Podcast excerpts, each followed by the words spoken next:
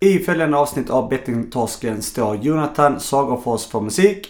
Producerar gör Daniel Svärd och Joakim Frey.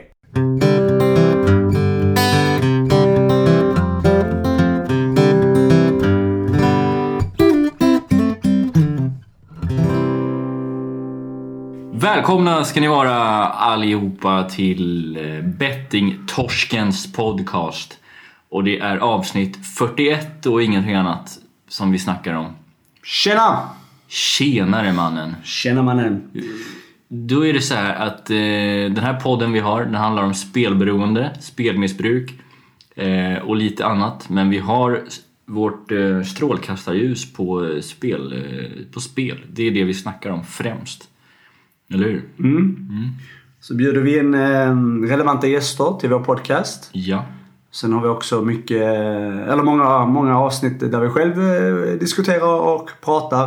Eh, där alla får följa vår resa från spelberoende, spelmissbruk mot eh, spelfrihet. Ja, så är det. Och eh, nu är det inte långt kvar tills vi har varit spelfria ett helt år. Just precis.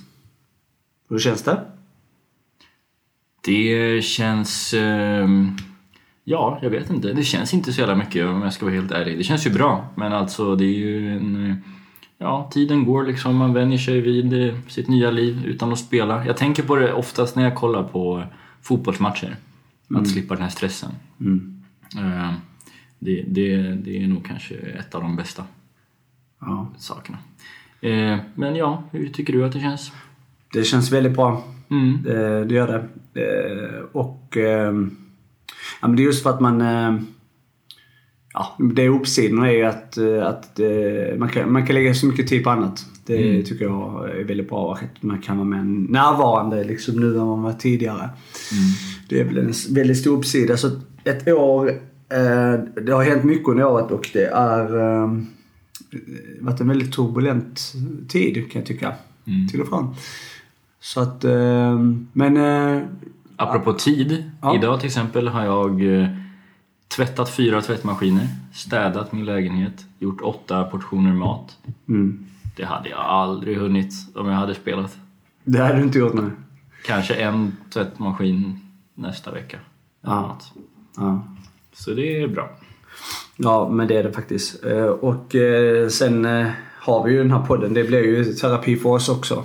Vi får ju lära oss väldigt mycket eh, av andra människor som vi bjuder in. Framförallt eh, som kan hjälpa oss att förstå problematiken kring spel. Och, eh, och sen människor som faktiskt inte kanske har så stor kännedom om just spelberoende. Men, eh, eh, ja, där vi hjälper dem också att förstå mer vad det faktiskt handlar om. För att vi har ju också börjat hjälpa andra med både podden men också med, med andra Ja, men med, både med mail och mycket. Vi, vi får ju många frågor och så. här.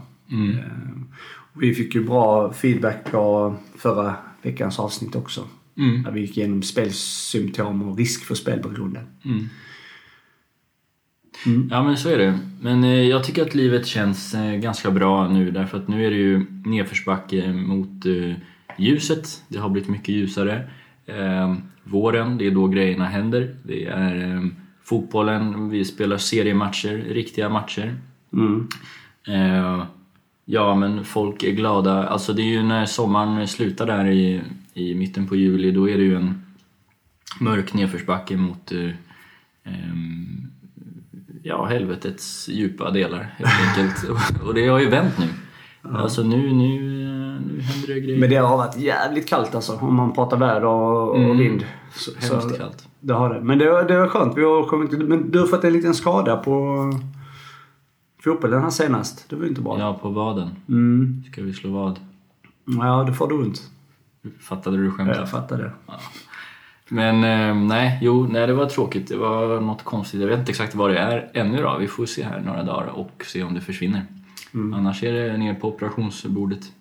Ja, vårt nystartade lag där, Inter Linné, vi har ju kommit igång nu med första tävlingsmatcherna. Västra cupen och seriespelet väntar här om någon, ja, någon månad. Ja, en månad är det ungefär. Mm. Mer eller mindre. Ja, det känns kul. Så jag hoppas att du är frisk och kry tills dess. Ja, Mm. det är bra. Det kommer det vara. Har du någonting eh, intressant att bjuda på här? ehm, Ja. Idag. Har jag något intressant att bjuda på? Mm. Mm, mm, nej, Nej. inte direkt. Har du? Nej, jag har inte det heller. Nej. Så jag tycker vi kan väl eh, rikta ljuset på vår gäst Ja. inför det här avsnittet. Tycker jag. Du får lov att, Den stora äran får du och presentera dagens gäst. Mm, det är inte vem som helst. Eh, Det är eh, Magnus Erlingmark som är eh, då generalsekreterare för spelarfacket, Elitspelarnas fackförbund. Då, liksom. Och han är ju, för er som inte vet, en legendar inom IFK Göteborg främst. Han har varit i landslaget. Han har ett VM-brons på väggen. Och ja, en, en bra kille. Ja. Mm. Det var ett väldigt trevligt eh, samtal vi hade eh, faktiskt. Och ehm, ja, som sagt, han är ju legendar. VM 94, det minns jag i alla fall. Du minns inte det lika Mm. väl för du var inte gammal nog. Nej. Nej. Men ehm, ja, det är väl kanske bara rulla in här Magnus Erlingmark i bettingtorsken.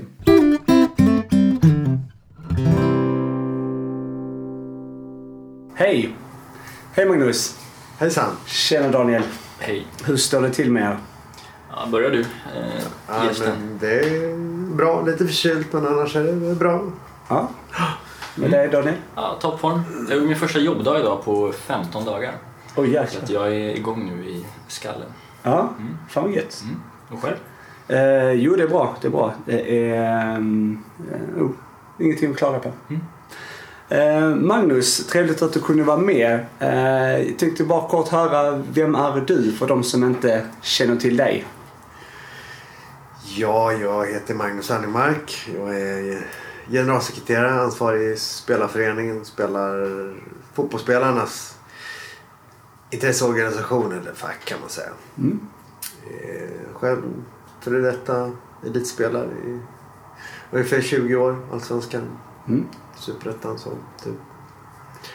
Eh, mer bakgrund, familj, fru och två barn. Eller mer eller mindre vuxna barn här snart. Ja. Eh, ja. Intresserad av att röra på mig. ja, det är gött. Vad har du för eh, intresse? Du säger röra på dig. Är det, spelar du fortfarande fotboll eller så? här? Eller har du några andra intressen kanske? Hobby? Jag spelade fotboll någon gång så här, i, i, emellanåt. Eh, gamla lagkompisar som har styrt ihop lite träningar där, typ varannan torsdag kväll. Och då försöker jag väl vara med när jag kan. Det är kul att träffa de gamla. Inte för fotbollens skull men för att träffa de gamla kompisarna. Ja. Men du är ju i bra form. Ja, men sen så försöker jag väl hålla igång också. Ja. Hålla igång med lite cykling och lite ja, rullskidor, löpning och lite sånt där. Lite, lite längre och lite lugnare. All right. Eh, Bra. Jo, eh, den här podden handlar ju om eh, spelberoende och spelmissbruk och allt runt omkring det. Och hur... Alltså jag, vet att det är en ganska het debatt, eller så här, det börjar pratas mer och mer om det här inom elitidrottandet. Då, liksom. hur, hur, hur, går, hur går snacket kring det här idag? Pratas det mycket om det och hur, hur ser debatten ut i så fall? Ja, alltså framförallt det som har tror jag lyft det är väl eh, dels att det har varit några spelare som själva klivit fram och liksom sagt att de har haft problem med, med spel och, och så vidare. Men också så den här eh, kopplingen som finns till spel överhuvudtaget är ju det med matchfixing som, som verkligen har sista åren här har kommit i fokus i, i eh, inte minst svensk elitfotboll. Mm. Och där vi har själva har varit ute aktivt och försökt informera om det här i, i de, på de nivåer där vi träffar spelare, alltså allsvenskan, superettan, damallsvenskan. Eh, så har vi egentligen informerat sedan 2013, 2012, 2013 någonstans där. Mm. Och försökte prata om det här med matchfixing.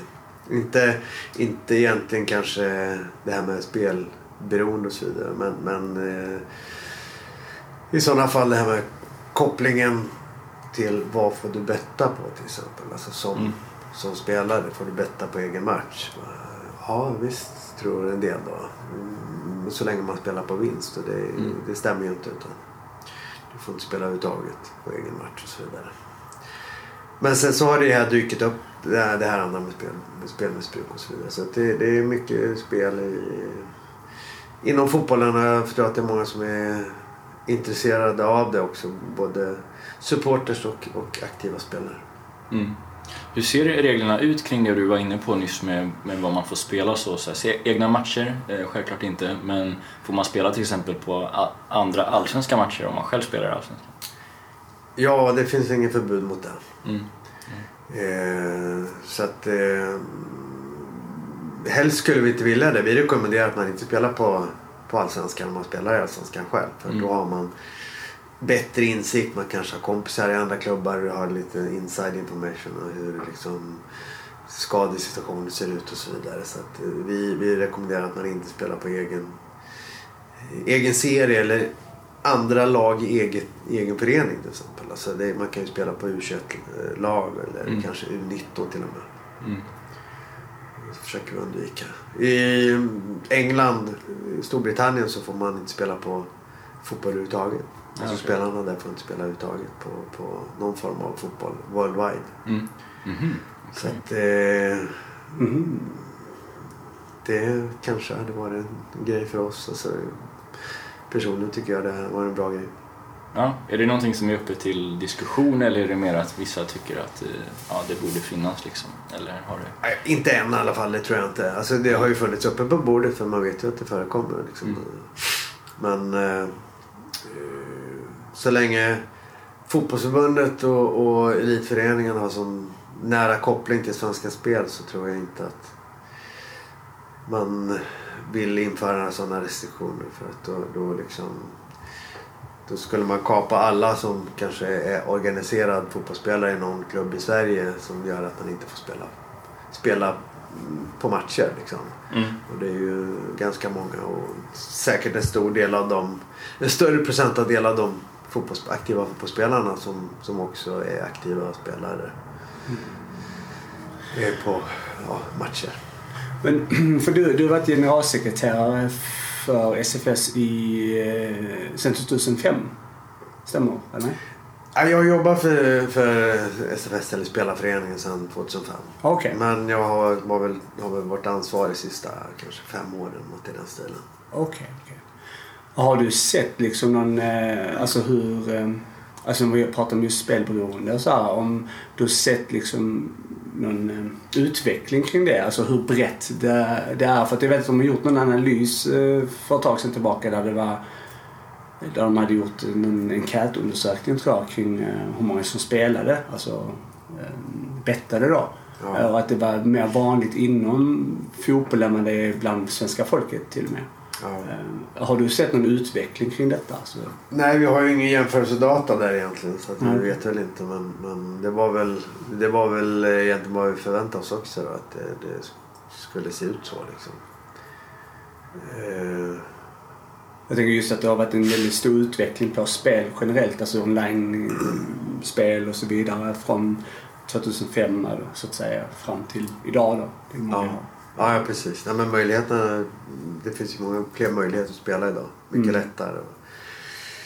Eh, sen så spelades det förr också men det kanske var på ett lite annorlunda, annorlunda sätt. Det kanske var mer stryktips och det kanske var ja, Lången eller vad det heter. Och, och även en, en hel del spel på, på hästar och så vidare. Då. I alla fall jag hade lagkompisar som hade egna hästar till exempel. Och så vidare, som, som tyckte det var skoj. Jobbar ni inom spelarföreningen någonting med att eh, förebygga det här på något sätt? Alltså ut och prata med klubbar och spelare om eh, risker och baksidor med eh, spel? Inte annat än det vi har pratat om tidigare om matchfixing och det här med att eh, spel, att inte få spela på egna matcher och så vidare. Mm. Eh, men att det är klart att det, det, det vi åtminstone gör det, det är ju att liksom erbjuda hjälpen då för spelare som, som kanske råkar ut för spelmissbruk. Och, och vi kan hjälpa dem och lotsa dem vidare till kanske till organisationer som, som, där de kan vara hjälpta. Mm. Eh, Det var ju angående matchfixning så det har väl funnits eh, väldigt länge får man väl anta även om det börjar komma upp lite mer till ytan nu på senare tid. Eh, Och vi hade ju i, eh, säga rätt här då, i våras, höstas eh, en stor, ja, mellan IFK Göteborg och AIK då, det blev väldigt uppmärksammat. Hur ser det, ert arbete ut när någonting sånt inträffar eller när man har misstankar? Vad är liksom eran roll i det? Matchfixningsdebatten. Ja, alltså vi är ju på plats för att hjälpa spelaren eller medlemmen Mm. om, de, om de vill ha hjälp. Så, så att vi tar kontakt med, med om vi nu får reda på vem, vem som är inblandad Mm. och har fått frågan att, att erbjuda hjälp om man behöver den. Men Mm. ofta så tar man hand om det på egen hand. Liksom så. Mm. Eh, sen har ju varit, eh, har vi varit tydliga med att alltså, mm, berätta om vad som gäller om man blir liksom, eh, tillfrågad om att vara med i matchfixing. Att, att man måste rapportera då. Liksom. Mm. Ehm, till att börja med ska, liksom, ska man vara uppmärksam på att, att det här förekommer. Och, och tyvärr tråkigt nog, det låter tråkigt men, men alltså, må, vara lite misstänksam mot nya personer som rör sig liksom, runt omkring i, i fotbollsspelarens sfär om man säger så. För det kan ju vara en potentiell matchfixare som, som vill liksom sätta upp matcher. Och sen så eh, säga nej, nej direkt om man får en fråga och rapportera. Så, recognize, resist and report. Tre ord som de ska lägga på minnet. Och, och hur de rapporterar det, det är inte så noga utan det kan du göra via en klubb, du kan göra det direkt till fotbollsförbundet eller Riksidrottsförbundets eh, hemsida. De har en egen hemsida där som heter... Eh, ja, vad heter den nu? Jag har glömt bort varför det. Det får man Men- googla. Ja, precis. Det får man ja, googla. Ja, precis. Eh, men där man också kan rapportera anonymt om man vill. Därför att ibland kan det vara kopplat till hot. Mm. Som det var i det AIK-fallet verkar som. Då. Att det, var, det fanns en hotbild med här. Vi kan också vidareförmedla information. Alltså, om det är någon spelare som, som vill rapportera. Och har gjort så tidigare också. Eh, eller så har vi en egen app som vi erbjuder som heter Red Button. Som man kan ha nära till hands i sin telefon. Mm. Dels där man kan läsa information om det här med matchfixing, vad det innebär och vad man bör tänka på kring det. Och sen så även kunna liksom rapportera snabbt och enkelt. Mm. Och också anonymt om man vill det. Eh, vad är din uppfattning om eh, matchfixningens, det är svårt att säga, matchfixningens Mm. Eh, har det ökat mycket i Sverige tror du eller är det att vi har kanske varit eh, dåliga på att bevaka det och, och tro på att det finns och sådär eller stämmer bilden som man lätt får att, att det ja, ökar mycket helt enkelt?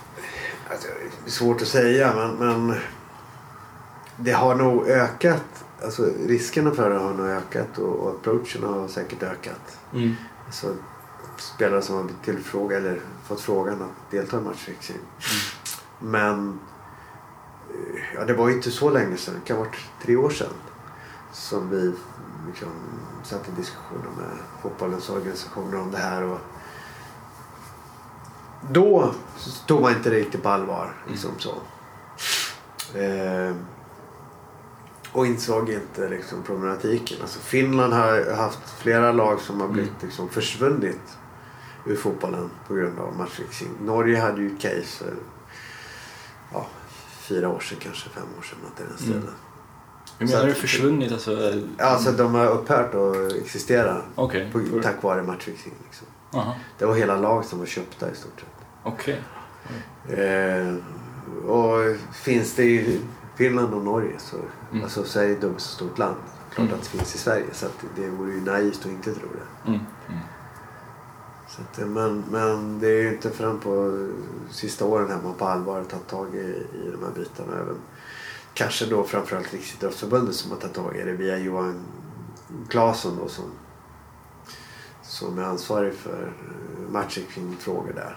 Mm. Eh, som också har tillsammans med oss varit ute och träffat alla typ, division 1-klubbar Mm. i Sverige på här sidan.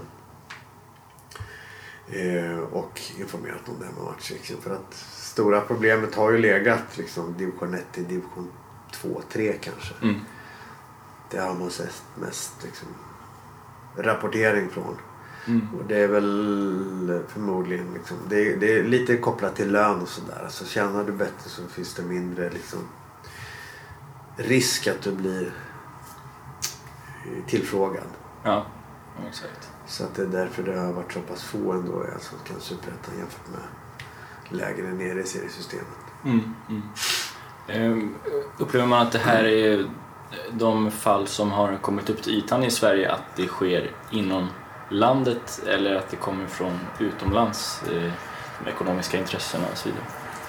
Jag vet, det är jättesvårt att säga men det är klart att Kina är ju en, eller Asien rättare sagt, är en jättemarknad för spel. Mm. Det är förbjudet att spela där borta men Mm. marknaden är ju enorm och det om, omsätter ju sådana enorma eh, pengar liksom. Så att det,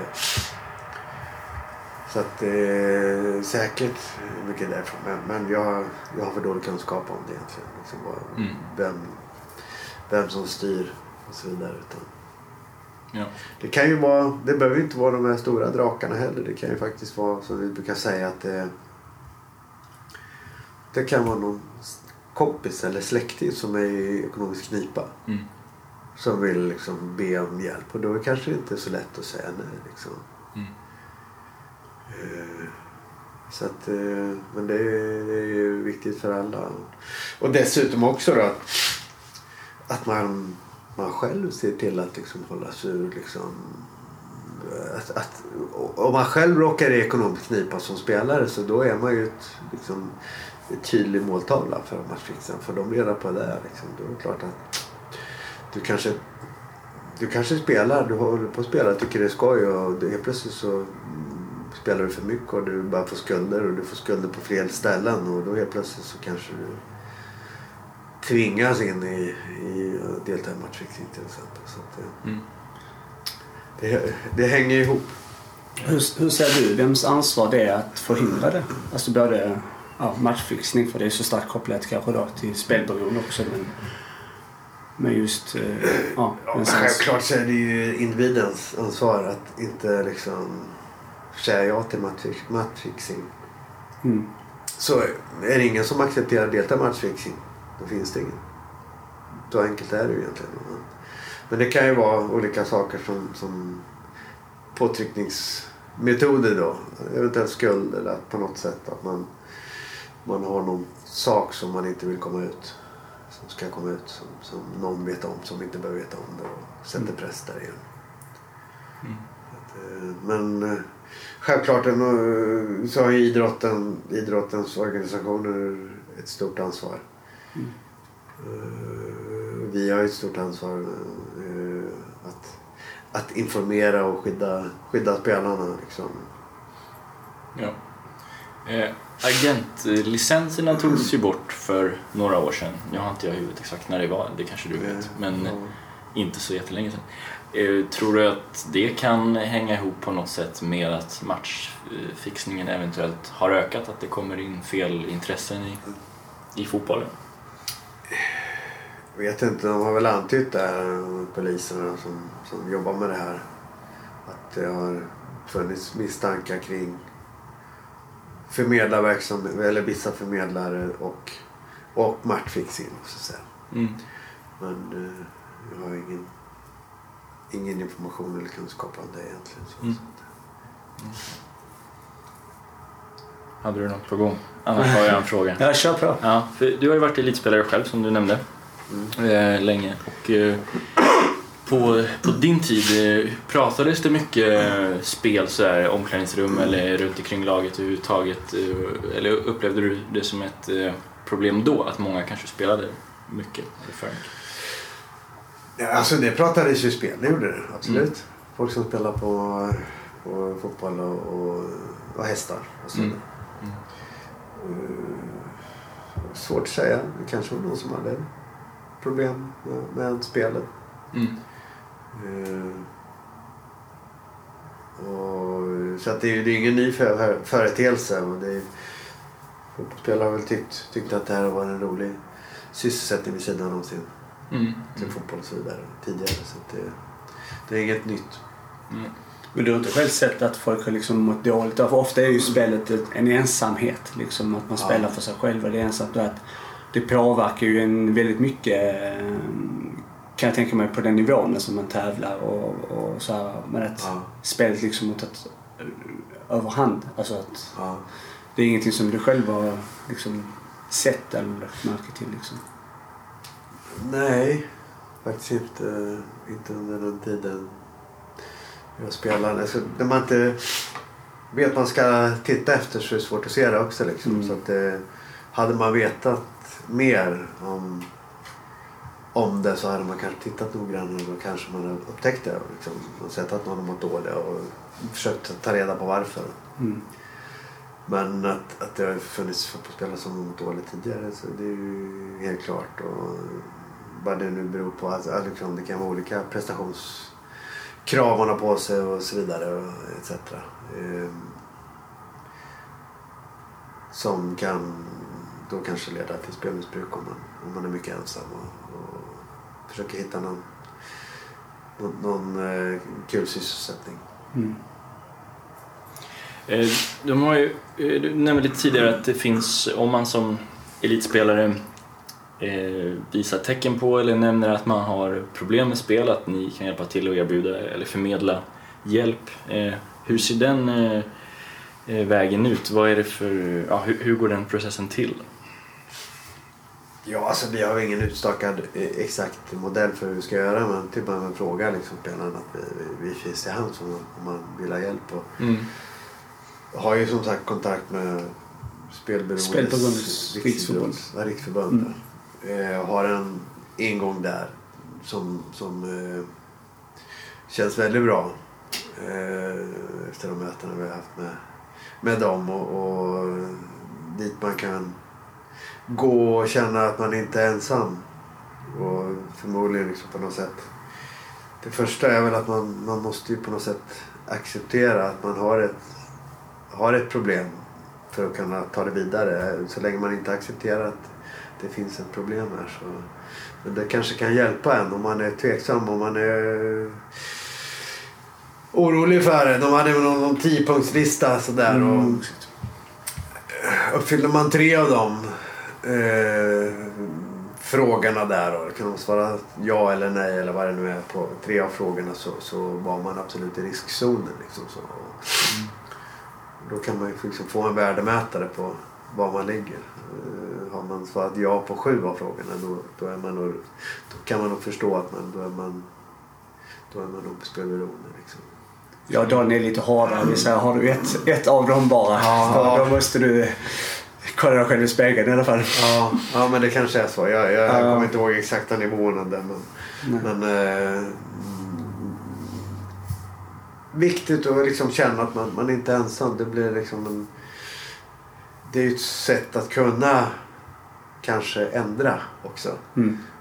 Och se hur har andra lyckats liksom. Och, och vad finns det liksom. Kan man köra på halvfart? Kan man gå ner och spela lite mindre? Liksom, är du alkoholist så är du alkoholist. Du kan inte dricka en, en mellanöl för då är, då, är du, då är du på fel sida direkt. Det är noll som gäller liksom, inget annat. Det tror vi också på när det gäller spel. Eller i alla fall det är nolltolerans liksom. I, eh, det är svårt Ja. att spela lagom. Det har man försökt och det har Ja. inte gått liksom. Nej, Det- Nej men om man väl gått Ja, över gränsen exakt. så är det som är det svåra. Liksom, att då är det svårt att... Mm. Den här listan du nämner, det känner ju våra lyssnare till väl. Den har vi gått igenom flera gånger. Liksom. Ja. Och det är bra att du nämner också Riksförbundet för att där, eh, ja, då pratar vi också mycket om att det finns hjälp att få. Och där finns det ju i eh, Göteborg har en egen eh, avdelning, man ska säga, där man kan gå anonymt givetvis, liksom, prata om de här sakerna. Mm. Det uppmuntrar vi till. Ja, det är bra. absolut, absolut. Eh, Jag tänkte hoppa in lite grann på, på själva reklam och så här, spelreklam. Ehm, och tänkte höra lite, lite grann om din syn om just eh, spelreklam, alltså eh, bettingreklam så här. Vad du tycker om det eller vad du tänker liksom. Är det något du har lagt märke till? Ja, det har jag gjort. Det har väl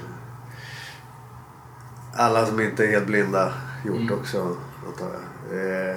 Så att det, det är ju det är brutalt att se hur det ser ut i pauser på fotbollsmatcher och hockeymatcher och andra sportevenemang och så vidare.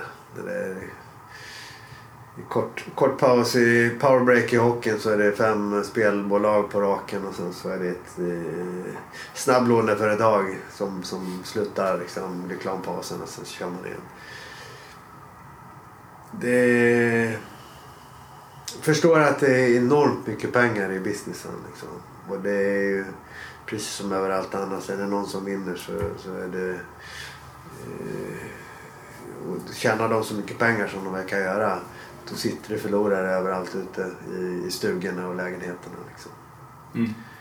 Eh, så att, eh, jag vet inte vad den nya, nya liksom,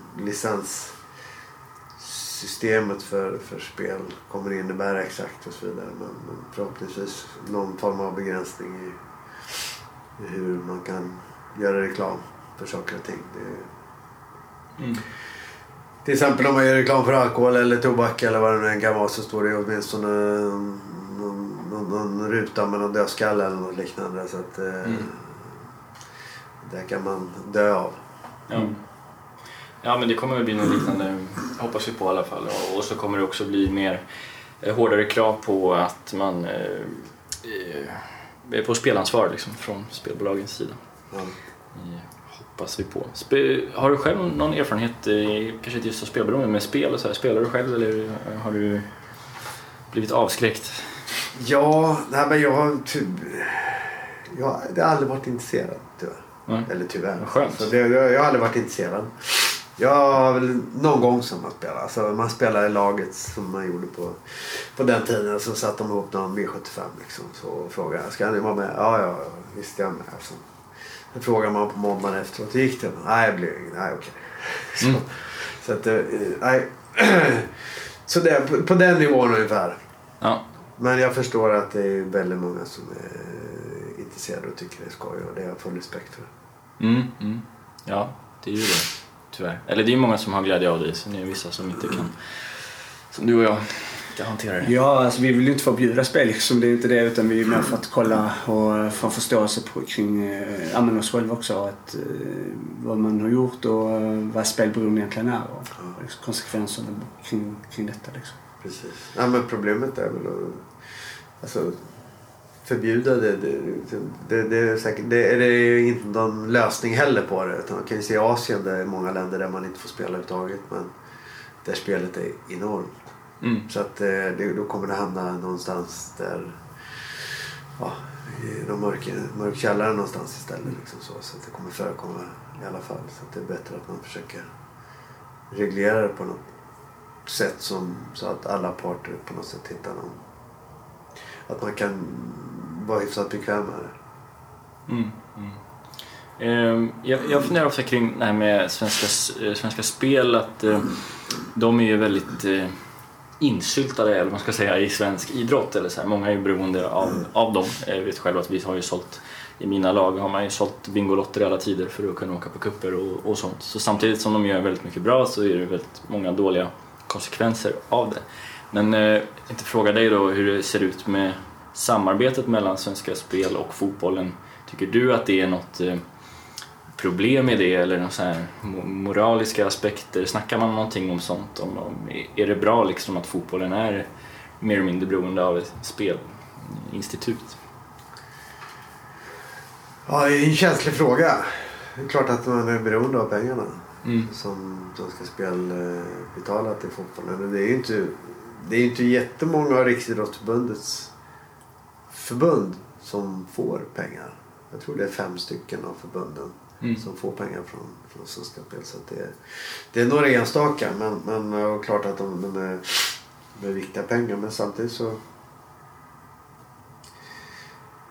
Ja, det, det, det är både och. Liksom. Och så, eh, man accepterar men samtidigt, alltså, spelet som sådan. De är, med och, de är ju också med och marknadsför fotbollen eller hockeyn eller vad det nu är också. Så att det är liksom...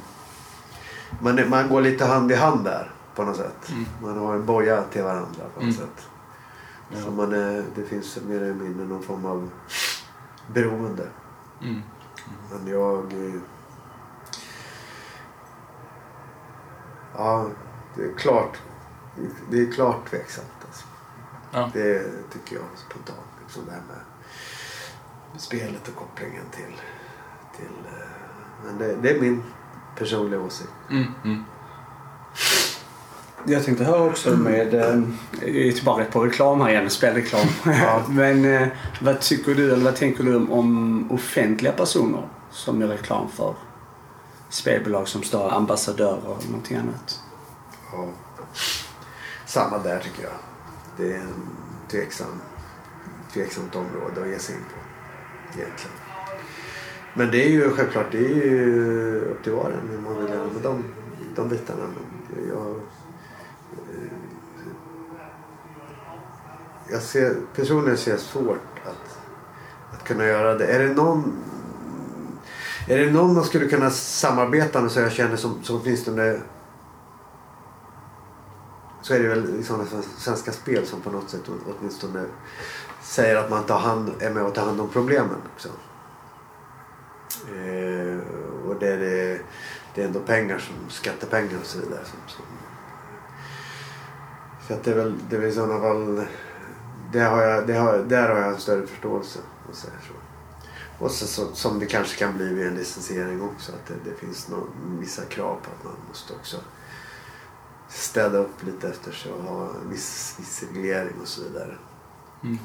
Men eh, i övrigt så ja, jag är klart, klart tveksam måste jag säga till att man ställer sig och gör reklam för ett spelbolag. Men jag, det är upp till var och en. Hade du hellre haft kvar det monopolet då, om det var upp till dig eller tror du att det är bra med de här licenserna som antagligen kommer?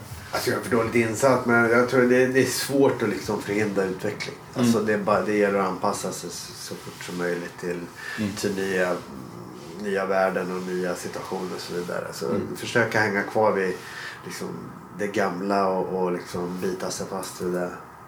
Det funkar inte, det ser vi ju idag. Liksom. Det kryllar ju av spelbolag ute på, på marknaden som, som inte får finnas här. Mm. Men som ändå finns här. Nu gör du inom citationstecken. Ja, ja. De som inte så, men ja. Nej, men det, är, det är helt rätt. Det är väl så liksom, Mm. på något sätt. Och så, och så det här med vad man får göra reklam och hur man får göra reklam och så vidare. Och sitter man i England eller utomlands ifrån och, och, och så plötsligt kan man sända liksom, reklam via det. Och, ja. Mm. eh, jag tror en sån här licensieringen och vad man, det går inte att undvika. Nej, man hittar ju alltid vägar runt ändå med förbud liksom, eller ja, monopol är inget förbud, men, men att Nej. eh, strama åt reglerna så Ja. eh, de har ju hållit på med det länge, så- sända, ja som du var inne på reklamen, bara man går via något annat land så Ja, går det inte att stoppa. ja, precis. Tyvärr. Vad tycker du om reklamen då? Jocke?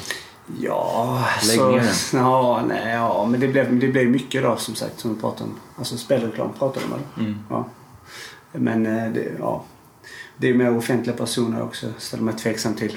Precis som du Magnus. Eh, Nej, Ja. men vi har ju vi, vi är faktiskt vi, i samband med att vi har gått ut och informerat om matchfixing och så vidare så har vi liksom ställt frågan till exempel till Svenska Spel och frågat att liksom, Tycker ni att det här är en bra grej? Eller tycker ni att det är en viktig fråga? Matchfixing, det här var ju länge sedan. Fyra, fem år sedan. Siko, hockeyns motsvarighet, gjorde ju samma sak.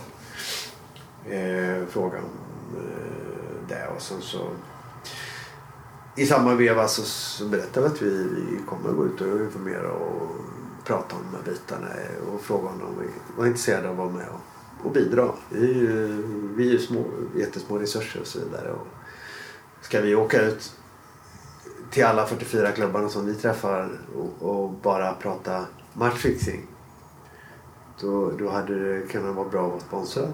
Mm. Men det var inte intressant. mm. För då betalar man redan pengar till fotbollsförbundet för att de skulle liksom ordna de här sakerna. Eh, och då gjorde de i stort sett ingenting på den tiden för de pengarna. Eh, angående matchfixing vilket fall som helst. Man hade ett regelverk kring det. Och Det var ungefär det.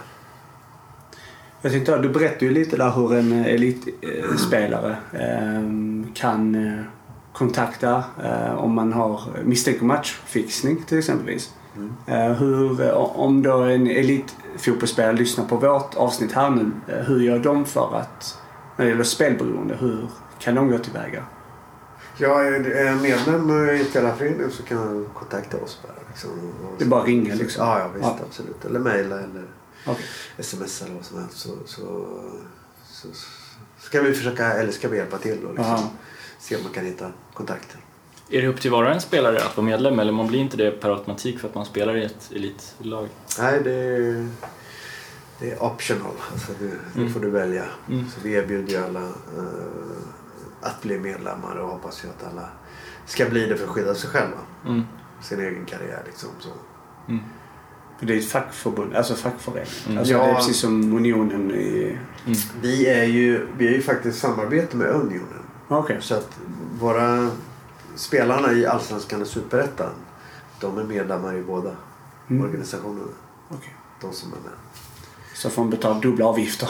Då får man betala dubbla avgifter. Det får man göra. Eh, eh, och det den är baserad på lite löne, lönenivåer och så vidare. Så att den är ju, eh,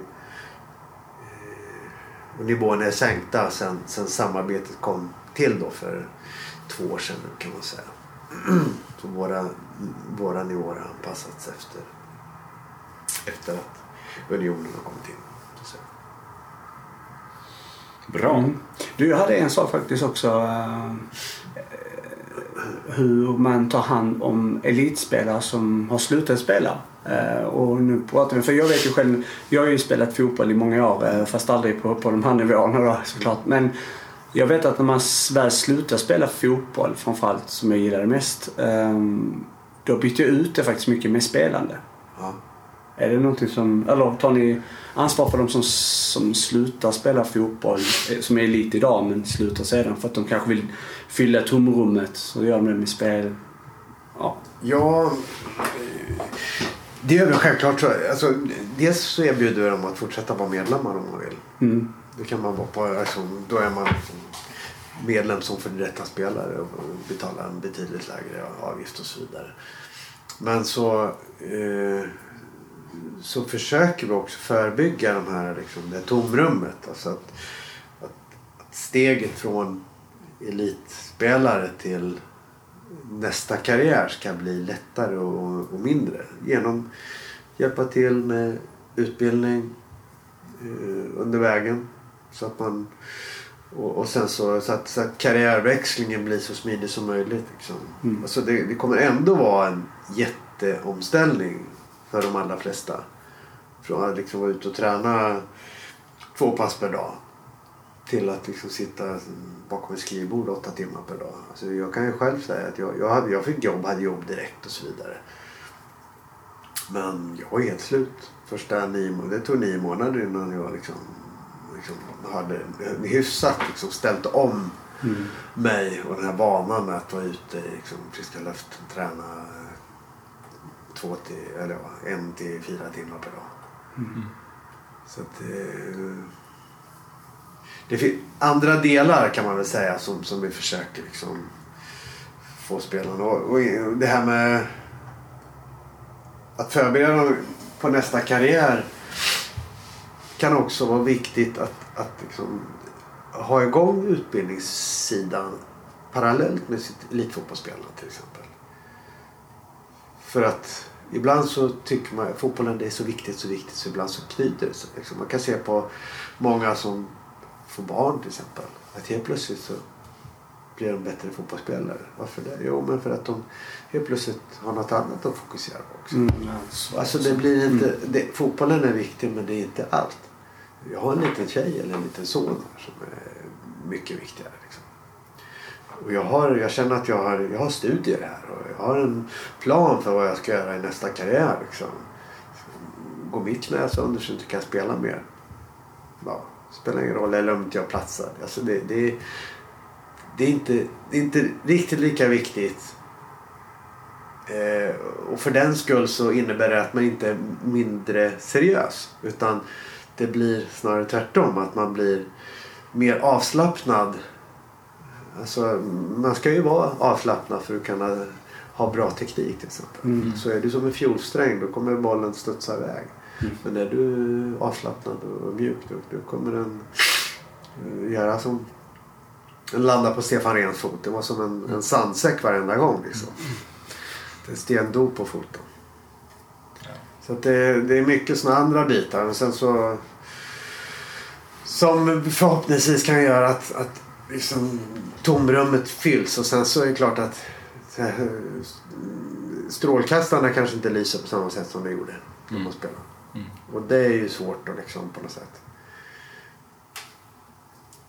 eh, undvika. Men det, det, det, det gäller att försöka mentalt förbereda sig på sin nästa, nästa karriär. Kanske prata med någon. Mm. Alltså gå och prata med någon i samband med det också. Vi har ju, vi har ju möjligheten där. Vi har två tjejer som, som sitter i vår styrelse som eh, före detta fotbollsspelare och, och, och psykologer, utbildade psykologer som, som, som kan ju liksom vara med i ett, i ett första skede. Ja. Det är ju det, här, det du sa om Stefan Rehn där, sandsäcken, det är ju det som du brukar säga till mig när jag tar ner bollen. Men du är ju i backlinjen nu. Så du... Ja, jag tar ner många bollar. Ja, okej. Ja. Men ehm, vi ska börja runda av va? Ja. Tror jag. Mm. jag måste bara ställa en fråga, jag har inte med spel att göra, men du som vet hur man vinner SM-guld och sådär. Hur går det för Blåvitt i år, för de Blåvitt-fans som eh, lyssnar? Blir det något guld eller harvar de vidare? Jag tror att eh, det här är nog det här och något eller några år till är nog, uppbyggnadsår skulle jag tippa på. Mm. Jag tror det med tanke på eh, ekonomiska förutsättningar och, och så här. Att det, det är nog... Men det är min spontana. Man, man vet aldrig vad som händer när man väl kommer ut på plan. Det kan gå hur bra som helst när man är, när man är lite mer avslappnad i förhållande till och inte pressen är för är tung på axlarna så kan man helt plötsligt eh, liksom prestera på helt andra nivåer. Så att, eh, det finns ju kvalitet. Men, mm. men det är klart, Och bollen är rund. Bollen är rund. Malmö har ju självklart är ju stor favorit. Det är väl klart att de är. Östersund med sin framfart, AIK, Djurgården. Det finns många som... Glöm inte Kalmar också. Vi blir farliga i år. Okej, Nanne ja, har fått ja. bygga upp den nu och, Ja, jo, och sådär. de var ju bra i hela hösten här. Så Ja, att, eh, alltid bra. så att, nej, det finns många lag. Man vet aldrig. Det är... Allt är möjligt. Man måste ju tro på det. Verkligen. Absolut. Och, ut med bröstet och våga. Mm. Det är det det handlar om. Bra, då vet ni det, Blåvitt-spelarna. Våga. Eh, hur ser din närmsta framtid ut? Har du några eh, roliga planer i, eh, i kikan? Inte jättemycket. Eh, förutom jobb så är det det är väl Vätternrundan tror jag. Som, som, Okej. som är, är det enda som är planerat. Det låter ju Ja. jobbigt. Ja, nej, men det brukar vara rätt jobbigt. Så. 30 mil va, eller vad är det? Ja, Ja, precis. Det har du är aldrig cyklat? cyklar man då? Man cyklar. Jaha, tänkte springa 30 mil. eller? Nej, nej. Det kan man inte göra. Ja, Det är det, omöjligt. det är värre att springa tre mil Lidingöloppet än att cykla 30 mil. Mm. Kan jag säga. Jag var mycket trött där. Jag sprang faktiskt Lidingöloppet eh, den, förra året, fast den eh, halvan där, 15 kilometer. Men det var ju enormt jobbigt eh, därför att det är så himla mycket upp och ner hela tiden. Mm. Eh, Det var ju vissa backar där som många tog sig inte upp. Alltså de fick dra i grenar och gå upp och hålla på. Det var tungt. Men, ja. Eh, Samma där, ut med bröstet och våga. Just det. Ja, absolut. Gött. Jag har en sista fråga. Ehm, vad har du att rekommendera oss i, i livet? Det behöver inte handla om spel eller spelberoende eller något annat utan generellt bara.